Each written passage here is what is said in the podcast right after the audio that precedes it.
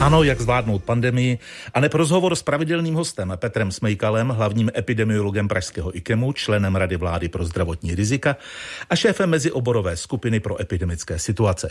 Dobrý den. Dobrý den. Radiožurnál dnes informoval, že klinická skupina ministerstva zdravotnictví doporučila zachovat povinnost nošení respirátorů všude tam, kde není možné udržet dvoumetrové rozestupy, třeba i v městské hromadné dopravě. Minister zdravotnictví říká, že umožní nahradit respirátory v MHD třeba chirurgickými rouškami. Na čí stranu by se přiklonil Petr Smejkal? Já bych radši vzhledem k nakažlivosti té e, mutace indické, která se tady určitě rozšíří, ponechal ty respirátory i v městské hromadné dopravě. Ano, ta část klinické skupiny, která hlasovala pro zachování stávajícího stavu, tedy nošení respirátorů, argumentovala právě šířením mutací koronaviru. Eh, k jakým preventivním krokům by nás riziko té takzvané indické mutace mělo přimět? Tak vzpomeňme si eh, vlastně, proč jsme vůbec vyměnili ty eh, roušky za respirátory. Bylo to právě kvůli té britské mutaci. Bylo to možná trošku pozdě, ale ten respirátor skutečně vám poskytuje daleko větší ochranu nebo větší ochranu než rouška. Takže mutace, která má reprodukční číslo, najednou zase o pár stupňů větší, samozřejmě potřebuje větší ochranu. Čili jedna, jedna věc je ochrana úst, druhá věc je to testování, a e, což pořád opakujeme vlastně jeden ze základních protiebenických opatření, čili e, u, každém, u každého pozitivně testovaného vědět, zdali se ne, nejedná o tu mutaci, o to, o to více soustředit na to, aby všechny ty jeho kontakty byly vytrasovány, čili to se týká jaksi toho státu, ale u toho člověka, u nás samotných, stále nám zbývá jenom ta 3R, ale u toho, u toho R eh, na těch ústech by to měl být respirátor.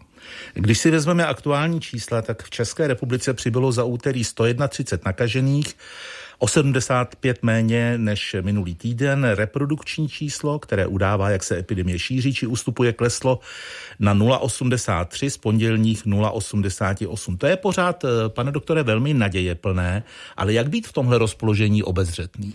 Tak je to naděje plné, ale neklesne to na nulu. Ten pokles se zpomaluje, samozřejmě to jsme očekávali a budeme eh, žít v, té, v, tom, v těch eh, asi lokálních ohniscích a na ty si musíme dát pozor. Takže eh, v jakém rozpoložení? No stále vědět, že to léto, už jsme jednou takové hezké léto měli a může přijít horší podzim Eh, nezapomenout na to, že s těmi novými variantami do té doby, než se proočkujeme, tady pořád budeme. Takže ti, kdo z nás, kdo třeba to léto um, nemají úplně co dělat, tak by se mohli jít nechat očkovat, protože nabídka vakcín bude velká a snad i ty procesní věci s tím spojené budou jednodušší a, a, a mm, prostě nezapomenout. No. Na přelomu července a srpna by se měl v Česku změnit systém očkování, když už o tom mluvíme. Lidé se prý už nebudou muset dopředu registrovat, ale budou si moci do očkovacího centra zajít volně. Poté si budou moci vybrat i termín druhé dávky, který se jim bude hodit. Eh, ta se bude podávat eh, po třech týdnech, jak doporučuje výrobce. To řekla v české televizi včera hlavní hygienička Pavla Smrčinová. Jaká je to zpráva? No hurá, to je dobrá zpráva, protože my jsme vlastně měli ten systém dost rigidní. Ono to také bylo zase, abychom jenom nekritizovali, protože prostě se nevědělo, zdali přijdou ty dodávky těch vakcín, takže kdyby se třeba, aby se zase nedostalo na ty, kteří chtějí první dávku, ale tohle je výborná zpráva, protože spousta lidí dostala ten pevný druhý termín termín a třeba chtěla odjet na dovolenou, takže takhle se jim vyjde vstříc. Čili rozhodně ano a snad to zase zvýší zájem lidí o očkování. K tomu, co jste říkal, podle epidemiologa někdejšího ministra zdravotnictví Romana Primuly se účinnost první dávky právě proti té deltě, tedy indické mutaci, pohybuje okolo 30%. Ochrana se rapidně zvýší až po dovršení očkování. Je tedy čas zkrátit to mezidávkové období na kratší dobu, anebo už je pozdě? A hlavně, abych ještě dodal, je čas opravdu si uvědomit, že ta jedna dávka nestačí, že ty třeba to umožnění toho, že s tou jednou dávkou můžete do některých zemích vycestovat, je politické rozhodnutí, které třeba chtělo být eh, některým lidem vstříc, ale k té ochraně vám to nestačí. Tady vidíte už téhle varianty pravděpodobně ještě se zvyšuje význam té druhé dávky A e, ano, to, ten interval byl měl být 21 dní u těch dvoudávkových vakcín. Opět zdůraznuju, prodloužení bylo proto, že jsme chtěli proočkovat jednou dávkou co nejvíc lidí. Teď už to nemusíme, takže to zkrátíme na ten e, Ono, jakékoliv prodlužování mezi první a druhou dávkou samozřejmě zvyšuje možnost těch variant, ale zejména je to až na těch 42 dní, čili tady, tady ten interval tomu pomůže ale jasně, to je, to, je, to je ten důvod, proč bychom to hmm. měli vrátit na tu původní, původní dobu. No. Mluvil jste o lidech eh, s tím takzvaným nedokončeným očkováním, tedy těch, kteří mají toliko tu první dávku. Eh, vy doporučujete postupovat obezřetně při jejich návratu, třeba ze zahraničí, a test, testovat uh, i právě tyhle lidi s nedokončeným očkováním. Ano, my říkáme, že ti lidé z bezpečných zemí, pokud jsou očkováni, tím dvoudávkovým schématem se testovat nemusí. Ale už jenom ti, co jsou očkovaní tou jednou dávkou, právě kvůli tomu, co jste říkala předtím, když jste citoval profesora Primulu, je možné, že ten očkovaný pouze jednou dávkou, jakkoliv jeho to chrání, tak může být tím, kdo importuje nějakou zrádnou mutaci do Čech a rozšíří zejména pak mezi těmi, kteří očkování ani nejsou. Čili ten by měl projít tím návratovým testem. Kdo a jak vlastně má kontrolovat lidi, kteří se vracejí z těch rizikových oblastí? No tak z těch velmi rizikových oblastí tam je ta povinnost samoizolace nebo karantény a ten test je tedy pátý den. A důležité je si uvědomit, že, a děje se to všude na světě, my v tom jsme takový své rázní, ale to není jenom česká záležitost, prostě e, tu karanténu nedodržují. A už jenom jednoduchý telefonát tomu člověku, zdali je v karanténě, zdali je a příjemný telefonát, to nemusí být nic vyhrožujícího, zdali víte, že tím eh, prostě chráníte druhé, zdali jste doma a kde to je a tak dále. Každý den, kdy ten člověk je doma, tohle je běžná praxe zase v západních zemích, je, je na místě. A on, ten člověk už když ví, že mu někdo zavolá, tak se taky bude podle toho chovat a těch pět dní se dá v té samoizolaci vydržet. Je to důležité, protože ten jeho samozřejmě test, než třeba nastoupí do letadla, může být negativní, ale on e, mezi tím se rozvine ta infekčnost a on, než se dočká toho pátého testu a bude někde pobíhat venku, tak může roznést zrádnou mutaci a to nechcem. Aby, takže takže to je ta kontrola, o které mluvím. Jednoduchý telefonát. Jednoduchý telefonát, aby k němu došlo, tak uh, musí mít uh, někdo na hygieně patřičné informace. Uh, Zejména o tom, kde ten člověk se bude nacházet a kde byl. A, a kde byl a co tam dělal. Mezes navrhuje, aby při návratu ze zahraničí bylo povinné vyplnit podrobný formulář, kde by byly podrobné údaje právě o pobytu a pohybu v zahraničí, například jakou městskou hromadnou dopravou se pohyboval, číslo sedadla v letadle a podobně. Jaké na to máte reakce? No, tak ano, tohle je dobré vysvětlovat, protože zase jsme, jsme že jsme policajti a, a já nevím, co všechno musí. To samozřejmě nemusí být úplně detailní, ale je zase s vysvětlením, proč to děláme, je důležité, aby, aby někdo mohl posoudit, v jak, jak, jaká rizikovost, jak si toho člověka je, protože když přijede, já nevím, z příhraniční oblasti, že tam každý den eh, z Německa, tak není tak rizikový, jako když se pohyboval někde v Jižní Americe zrovna v tuhle tu dobu a um, ne, nemusíme se bavit o takovýchhle detailech třeba, ale samozřejmě čím Učitel, víc... vy je tam píšete. Jasně, no, protože čím víc, to, to já ale chci říct, že jako samozřejmě to někdo nevyplní, ale čím víc bude ten, ten, eh, ten pracovník toho call centra nebo hygienik o tom vědět, tak tím lépe dokáže posoudit rizikovost toho člověka. To je všechno. A takový formulář, respektive vyplnění takového formuláře by mělo být povinné při návratu z těch rizikových zemí? Vyplnění ne, ne, nebude, samozřejmě nemůžete vynutit tohle ty všechny podrobnosti, to je na tom, kdo to napíše, ale ten formulář by povinný mít měl určitě. Je to opět běžná věc v západních zemích. To není ten formulář, není prostě formalita, kterou vás, které vás bude otravovat. Ten něčemu slouží. Že? Na stránkách eh, MESESu je řada odkazů právě na zdroje, z kterých eh, jste při formulování tady toho stanoviska eh, čerpali. Vy jako šéf skupiny MESES jste avizoval, že vaše skupina nabídne i střednědobý výhled na vývoji pandemie. Když se střednědobně vyhlídnete, co tam vidíte? Když se vyhlídneme, tak vidíme vlastně několik možných scénářů, kterými se tedy můžeme ubírat. Tak buď ta epidemie ustoupí a budou to velmi malá čísla. Neříkám, že to je pravděpodobné, zejména když vidíte, jak, se, jak rychle se šíří ta indická varianta a jak to vždycky začíná vlastně tím podobným scénářem. Velká Británie, Portugalsko, pak Německo a oni tahle ty varianty nakažlivější prostě převálcují ty původní. Tady třeba připomeňme, že Lisabon, hlavní město Portugalska, je uzavřený. Je zavřený, že jo. A taky, taky už se radovali. Je to prostě, budeme s tím ještě nějakou dobu žít. Jedinou, jedinou, jediným řešením se je nechat očkovat. Pardon, že to stále zdůrazňují. Takže to je, to je to, že to ustoupí úplně a zmizí to během léta, není příliš pravděpodobně. Nejpravděpodobnější, že budou ta lokální ohniska, že ta epidemie bude tak jako fluktuovat. Um, budou prostě ty lokální outbreaky, jak my to říkáme, v místech, kam se třeba vrátí lidé z dovolení a roznesou to. To, to, je, to je teďka otázka opravdu těch krajských hygienických stanic a těch lokálních, um, toho, toho lokálního trasování, aby se to provádělo rychle. Pak samozřejmě je scénář, že ten, že ten virus eh, jako e, nabide na síle, ale nezatíží zdravotnická zařízení. To, co se děje vlastně ve Velké Británii, že vidíte, že ta čísla rostou, ale v nemocnicích to moc vidět není.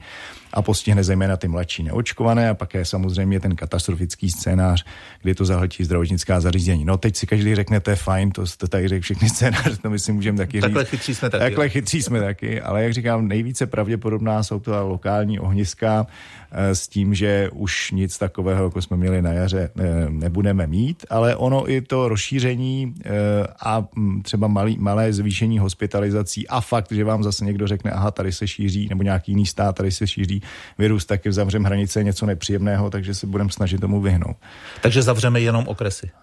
no, mělo by, to, mělo by to být tak, okresy nebo kraje, nebo mělo ta skutečně ta pandemie nebo epidemie, pandemie ve světě a epidemie v Čechách by měla se řídit lokálně, od toho by vlastně měla být i, my, my vlastně trošku tak chceme, aby trošku ten systém veřejného zdravotnictví byl nastavený tak, aby to ty místní, místní orgány zvládly Eh, s tím, že budou jaksi mm, pevněji napojeny na to centrum, to znamená eh, ten, ten, ten naše vize toho státního zdravotního ústavu nebo Kochova institutu nebo CDC. Aby prostě tohle fungovalo tak, eh, že už s tím ne, nikdy nebudeme mít jako problém na nějaké, nebo s, tou, s, tímhle, korona, s tímhle koronavirem na, na celostátní úrovni. I když se situace s koronavirem vyvíjí optimisticky, nelze zopakovat chyby z loňského léta. Na konferenci naše bezpečnost není samozřejmost, to řekl premiér Andrej Babiš z Hnutí Ano s narážkou na loňské rozvolnění protiepidemických opatření. Neopakujeme ty chyby už teď? No zatím ne, ale jsme tak trošku možná občas, mám pocit, že jako kdybychom měli tendenci opakovat. Um, a to vzpomeňme si, že to, to začínalo tou oslavou na Karlovém mostě, pak, že máme málo případů a že to je lineární růst, ani exponenciální. Pak vlastně tenkrát ještě jsme měli jednu variantu, ale to testování a v tuhle tu chvíli hlavně to sekvenování, to znamená každý pozitivní test bychom měli vědět, která varianta je, se také trošku podcenilo. No, e, zdá se, že teď Zaprvé máme ministra, který už si to jednou zažil a mám pocit, že k tomuhle přistupuje jaksi zodpovědně. Ehm, pak ehm, zase, když se vrátím, pak jsme měli problém s tím trasováním, že se ne, ne, nedos, hmm. ne, nedokázali jsme v jednu chvíli už vytrasovat všechny ty kontakty. Promiňte, tak teď Takže je trasovat snadnější, protože, protože je málo případů. Málo. Přesně tak, ale ve chvíli, kdy to zase naroste, tak opět, jak se do toho zapojit ta call centra, to, co tady, a nenechat to všechno jenom na hygienických stanicích, by asi bylo na místě.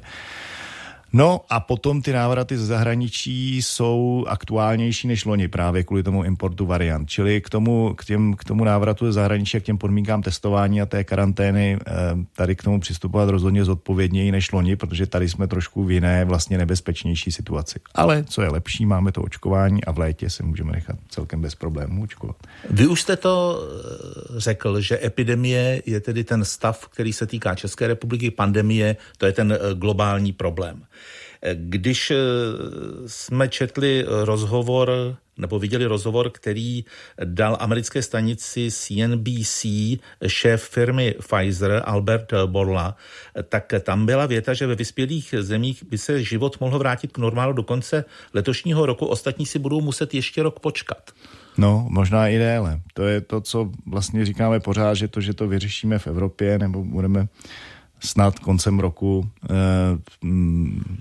pokud se na podzim nic nestane, budeme v normálu.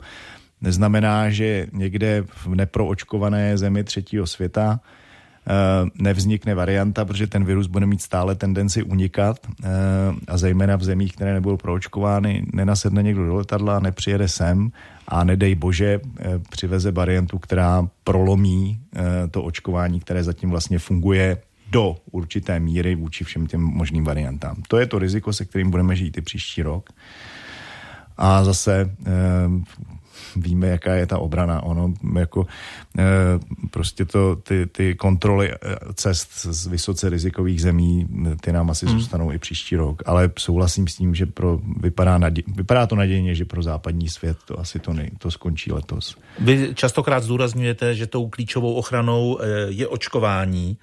Když se podíváme na příklad z Ruska, tam zaznamenali přes 16,5 tisíce nových případů, 546 úmrtí za převčerejšek, eh, což je nejvyšší číslo od února a v některých odvětvích je tam očkování eh, povinné. Dovedete si představit, že za jistých okolností by mohlo být povinné i v České republice? No moc ne, protože ještě máme tu naší zkušenost s komunismem, kdy to očkování bylo povinné a vytvořilo to prostě protireakci nežádoucí. No tak Rusko, podívejte, je vlastně pořád to samé, že jo? Ty, ty, tu svoji vakcínu um, Sputnik především vyváželo, na očkování vlastní populace se to zapomnělo, takže je to země do velké míry přesto neproočkovaná a teď se jí tam rozjíždí varianta, eh, takže eh, udělá druhý extrém, že to očkování těm svým vlastním občanům nařídí. Já bych se teda jako vyhnul těmhle těm extrémům, které jsou v těch autoritativních režimech eh, hmm. běžné a spíš, spíš přesvědčoval. My se můžeme bavit, že to, že to povinné bude pro některé profesní skupiny. To je pravda. Ani tam já bych nebyl jako úplně příznivcem nařízení, ale zejména... Třeba pro zdravotníky. Třeba pro zdravotníky, třeba pro pracovníky v sociálních službách. Ale jak říkám, já ani tam nejsem příznivcem toho nařízení, ale rozhodně prostě podmínit tu, tu práci hmm. tím, eh, že buď tedy budete očkovat, nebo se budete testovat. A ono se nechat testovat eh, jako není nic příjemného, takže už to je takový, nechci říct donucovací prostředek, ale je to motivace. Jo? Ale jako nařídit to prostě říct, jako nepůjdete chodit do práce, když nebudete očkován. Je pravda, že i některé západní země v některých, u některých profesích k tomu přistoupí, ale většinou to vyvolává protireakce. Jo? Říká pravidelný host rozhovoru, jak zvládnout pandemii, Petr Smejkal, hlavní epidemiolog Pražského IKEMu, člen Rady vlády pro zdravotní rizika a šéf mezioborové skupiny pro epidemické situace. My jsme se, pane doktore, dohodli, že v těch rozhovorech budeme pokračovat do konce června. Ano. Takže příště by nás mohl čekat poslední rozhovor. Příště si zrekapitulujeme tu druhou třetinu. To, to... A nebo budeme číst z knížky, kterou o vás napsala Martina Rýboverová. No, děkuji, že to zmiňujete, ano. Ta se bohužel netýká toho, co, co bylo v posledních měsících, ale je fajn, tak děkuji, že uděláme tomu malé promo. A budu se těšit příště a doufejme, že na podzim už se nebudeme muset uh, potkávat, potkávat, že už se v životě neuvidíme. ne, to ne.